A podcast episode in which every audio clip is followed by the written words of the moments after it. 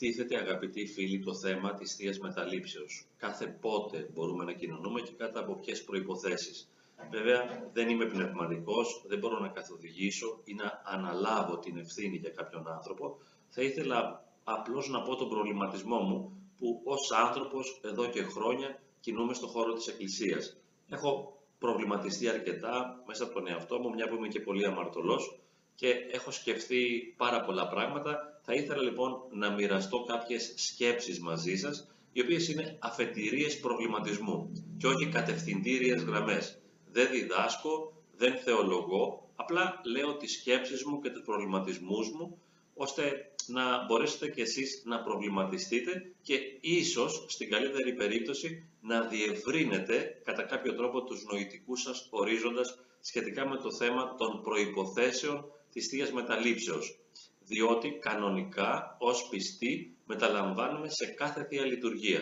Εφόσον τελείται το μυστήριο της Θείας Λειτουργίας και προετοιμάζεται η τράπεζα και το γεύμα, το πνευματικό, το θείο με το σώμα και το αίμα του Χριστού, όλοι οι χριστιανοί καλούμαστε να μετέχουμε. Και κατά κάποιον τρόπο είναι μια προσβολή στο μυστήριο το να απέχουμε. Εφόσον δηλαδή προσφέρεται το σώμα και το αίμα του Χριστού, προσφέρεται ο ίδιος ο Χριστός ώστε να ζωοποιήσει τους πιστούς, τότε είναι κρίμα να αρνούμαστε και να αποφεύγουμε να μεταλάβουμε επειδή είμαστε ανάξιοι. Το γεγονός ότι είμαστε ανάξιοι είναι ένα δεδομένο. Κανείς δεν μεταλαμβάνει ποτέ αξίως.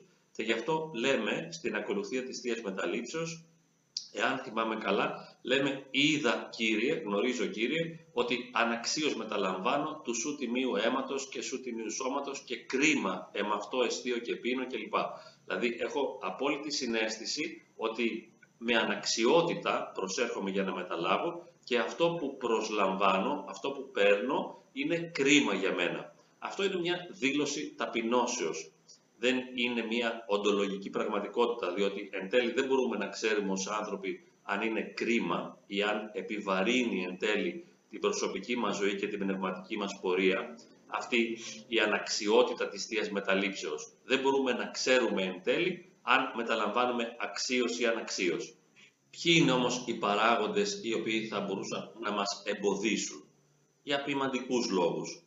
Ας αναφέρουμε καταρχάς το ζήτημα της σεξουαλικής επαφής εκτός γάμου. Αυτό πάντα ήταν ένα κόλλημα, πάντα θα είναι ένα κόλλημα και υπάρχουν λόγοι. Δεν μπορεί ο χριστιανός να προσέρχεται στο μυστήριο της Θείας Μεταλήψεως αν έχει σχέσεις εκτός γάμου.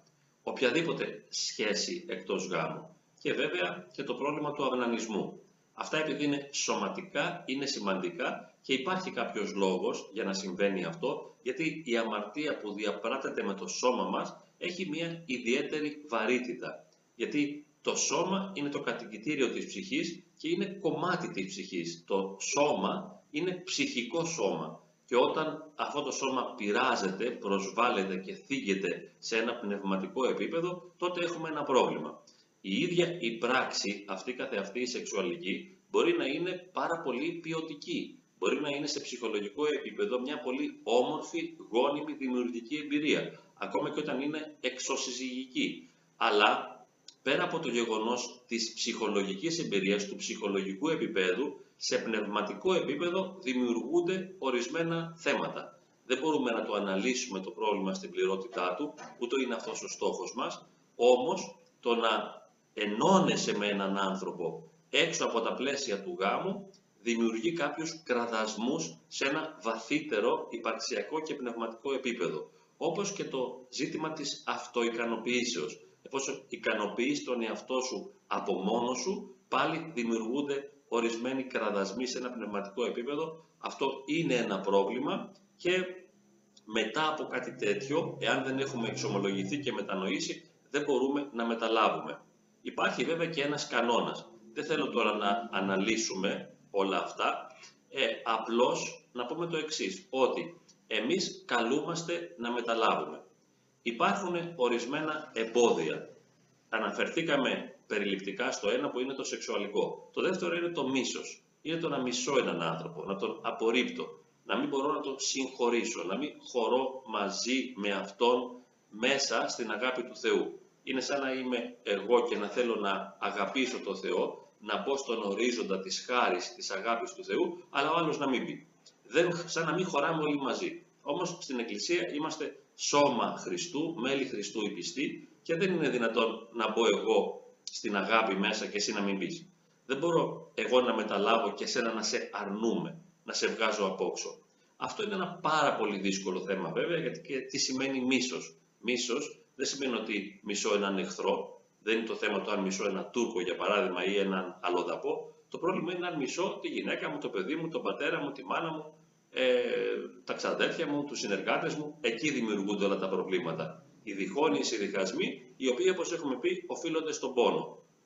Τώρα, από εδώ και πέρα υπάρχουν πολλά άλλα θέματα, εκτός από την οργή και το, ε, το θυμό, το μίσος κυρίως, αλλά και την ε, σεξουαλική επαφή εκτός γάμου και τον αναλυσμό, υπάρχουν πολλά άλλα θέματα που κανονικά θα μας εμπόδιζαν να μεταλάβουμε. Όπως για παράδειγμα το θέμα των λογισμών, το να έχω αρνητικούς λογισμούς σε κάθε επίπεδο ή το να έχω ε, ιδιοκτησία, να έχω πλούτο, να έχω πολλά πράγματα τα οποία δεν τα μοιράζομαι με τους άλλους. Αυτά είναι πολύ σοβαρά θέματα. Δεν μπορεί ο πιστός να έχει όταν δεν έχει ένας άλλος. Όμως, εάν μπούμε σε τέτοια θέματα τα οποία είναι ουσιαστικά ή το ζήτημα του να μην αγαπώ όλο τον κόσμο, το να έχω ιδιαίτερες αγάπες, δηλαδή αγαπώ τον Γιώργο αλλά όχι τον Γιάννη, προτιμώ την Κούλα αλλά όχι τη Μαρία, δηλαδή ιδιαίτερες προτιμήσεις, ιδιαίτερες αγάπες, ιδιαίτερες σχέσεις, αυτό είναι ένα μεγάλο θέμα.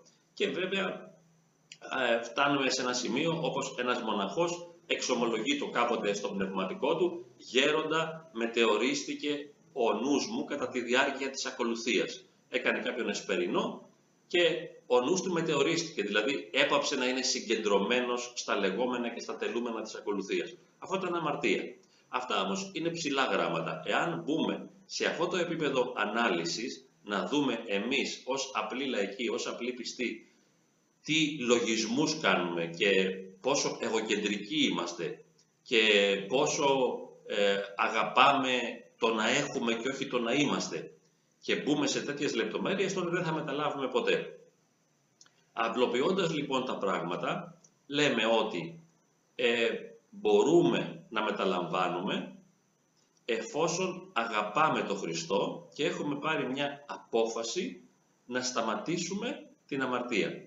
Εφόσον δηλαδή αγαπώ μέσα μου τον Χριστό περισσότερο από την αμαρτία, τότε μπορώ να μεταλαμβάνω σε κάθε Θεία Λειτουργία. Βέβαια, και αν αμαρτήσω, αν αμαρτήσω, εξομολογούμε και συνεχίζω.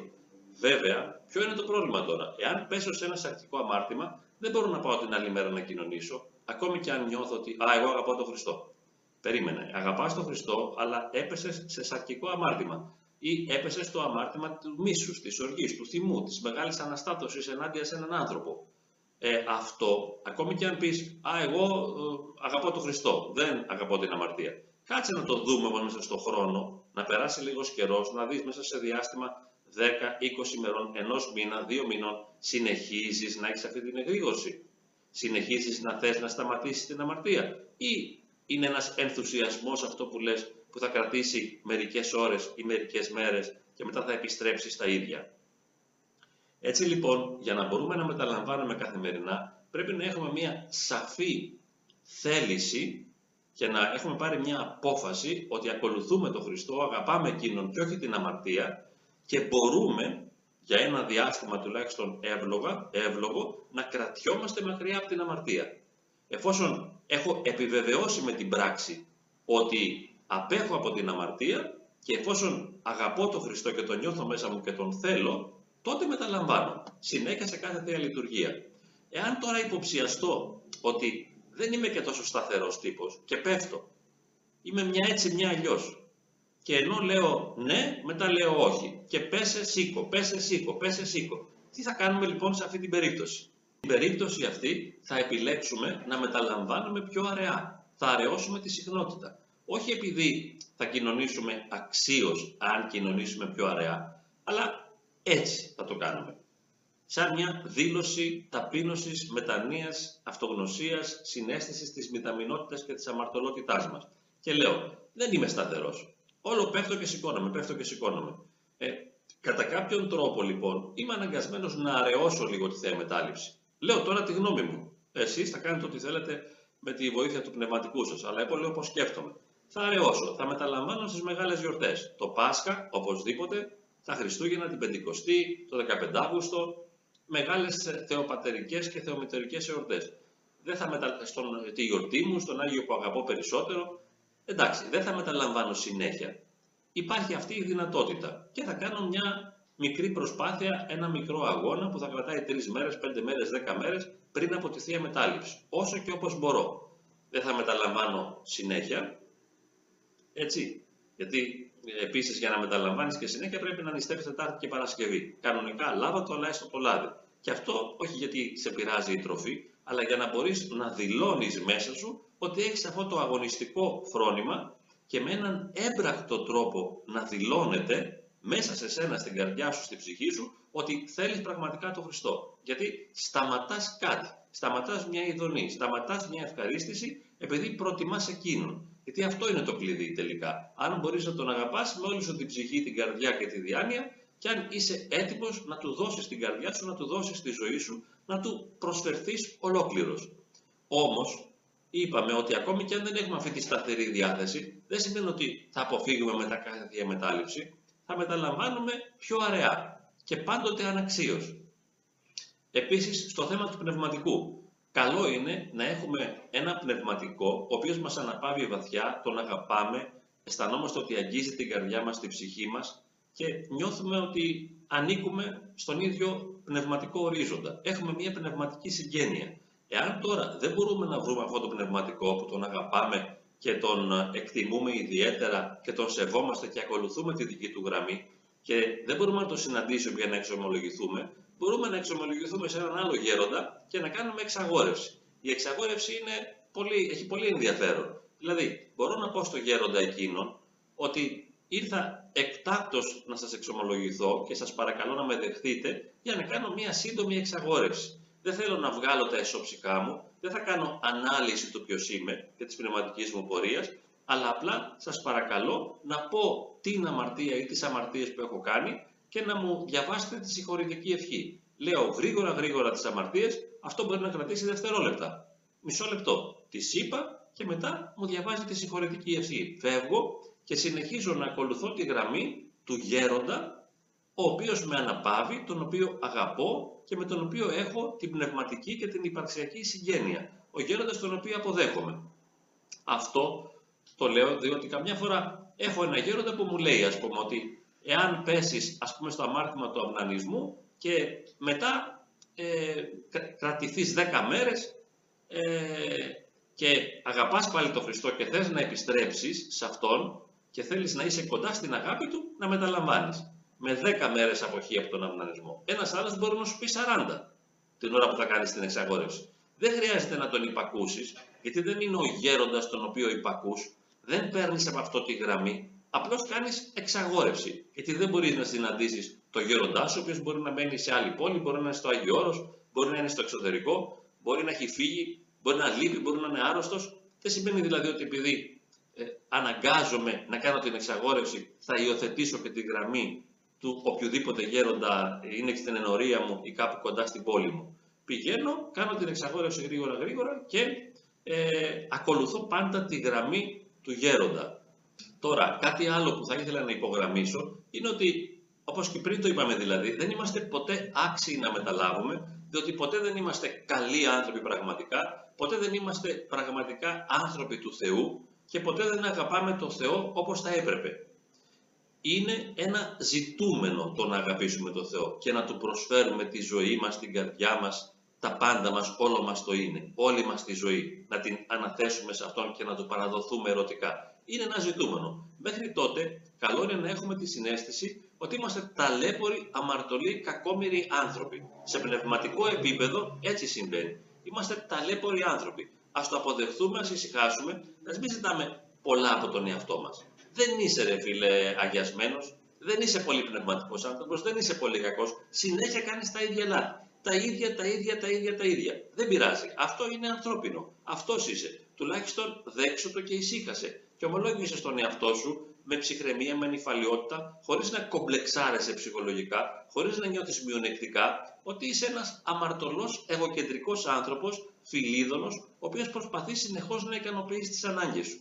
Έτσι λοιπόν, αν αποκτήσεις συνέστηση αυτού του πράγματος, ότι αυτή είναι η πραγματικότητά σου, αυτή είναι η φυσιολογία σου, να νιώθεις ήσυχα. Τι είμαι, ένα σκουπίδι, ένα χαμένο κορμί. Δεν έχω δηλαδή μια εσωτερική δύναμη δικιά μου αυτόνομη, δεν έχω μια πνευματική κατάσταση αυτόνομη ανεξάρτητα από το Θεό που να έχει ένα κύρος ή μια ωραιότητα ή μια ποιότητα. Ό,τι ποιότητα έχω την αντλώ από εκείνον. Αυτά σε πνευματικό επίπεδο, όχι ψυχολογικό.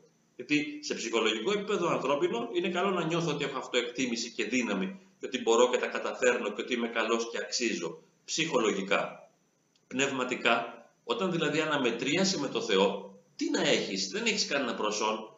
Πόσο σημαντικός να είσαι, αφού και η ίδια σου ύπαρξη οφείλεται σε αυτόν, όπως λένε οι πατέρες. Νομίζω ο Ισράκος Σύρος λέει να καυκάσαι για όσα πετύχαινες πριν από τη γέννησή σου και όσα κατόρθωνες πριν να γεννηθείς. Γιατί και τη γέννησή σου την οφείλεις στον Θεό. Δεν είναι δικό σου κατόρθωμα.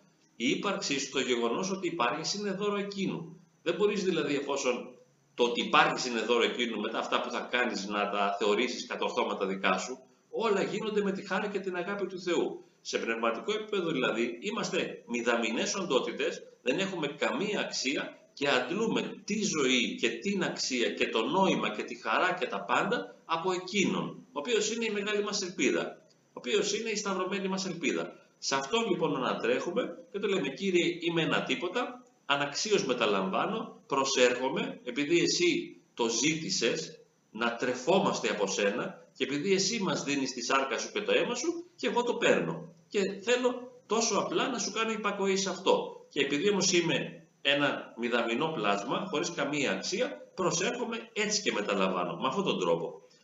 Ο κάθε ένας λοιπόν προσερχόμενος στη διαμετάληψη, όταν μας προσκαλεί ο ιερέας για να μεταλάβουμε και λέει μετά φόβου Θεού πίστεως και αγάπης προσέλθετε, εμείς πηγαίνουμε και λέμε ας πούμε «Είδα Κύριε ότι αναξίως μεταλαμβάνω». Μέσα μας ή έξω μας μπορούμε να βάλουμε μια μετάνοια βιωματική ή εξωτερική και να πούμε είμαι ένα τίποτα, είμαι ένα μηδέν, ενώπιον του Θεού, όχι ενώπιον των ανθρώπων. Με την έννοια δηλαδή δεν είμαι μειονεκτικός, δεν είμαι κατώτερος από τους άλλους, είμαι ένα τίποτα ενώπιον του Θεού. Και αυτό το ομολογώ. Προσερχόμενος λοιπόν και καθώς πηγαίνω στο Άγιο Ποτήριο, λέω είμαι ένα τίποτα, είμαι ένα μηδέν. Συγχώρεσέ με Κύριε, δεν αξίζω τίποτα. Αναξίως μεταλαμβάνω. Μια εσωτερική γονικλησία, μια βίωση ταπεινώσεως και μια συνέστηση ότι προσλαμβάνω, πρόκειται να πάρω μέσα μου το σαρκωμένο, σταυρωμένο και αναστημένο δεύτερο πρόσωπο της Αγίας Τριάδος. Παίρνω θεότητα μέσα μου δηλαδή. Τόσο απλά. Ως μηδαμινός προσλαμβάνω το Θεό. Και τολμώ, όχι επειδή το αξίζω, αλλά επειδή εκείνος μου το ζητά. Έτσι λοιπόν, με αυτό το προνόμιο της ταπεινώσεως και με αυτή την προδιαγραφή και την προϋπόθεση της συνέστησης της μηδαμινότητος προσέρχομαι και μεταλαμβάνω με μια σχετική άνεση που εκείνος μου την παρέχει. Γιατί εκείνος σταυρώθηκε, πέθανε, αναστήθηκε για μένα και μετά μου προσφέρεται. Και με καλεί και ο ιερέας και λέει προσέλθετε μετά φόβου Θεού, πίστεως και αγάπης. Και λες εσύ φόβο Θεού δεν έχω, πίστη δεν έχω, αγάπη δεν έχω, αλλά προσέρχομαι επειδή ξέρω πως δεν τα έχω. Και σου ζητώ Κύριε να με συγχωρέσεις και αν μπορείς να μου τα παρέχεις αυτά γιατί τα χρειάζομαι. Πηγαίνω λοιπόν με μια αίσθηση ταπείνωσης. Και αυτή η αίσθηση της ταπεινώσεως είναι η πιο σημαντική προϋπόθεση για να μπορέσω να μεταλάβω το σώμα και το αίμα του Χριστού.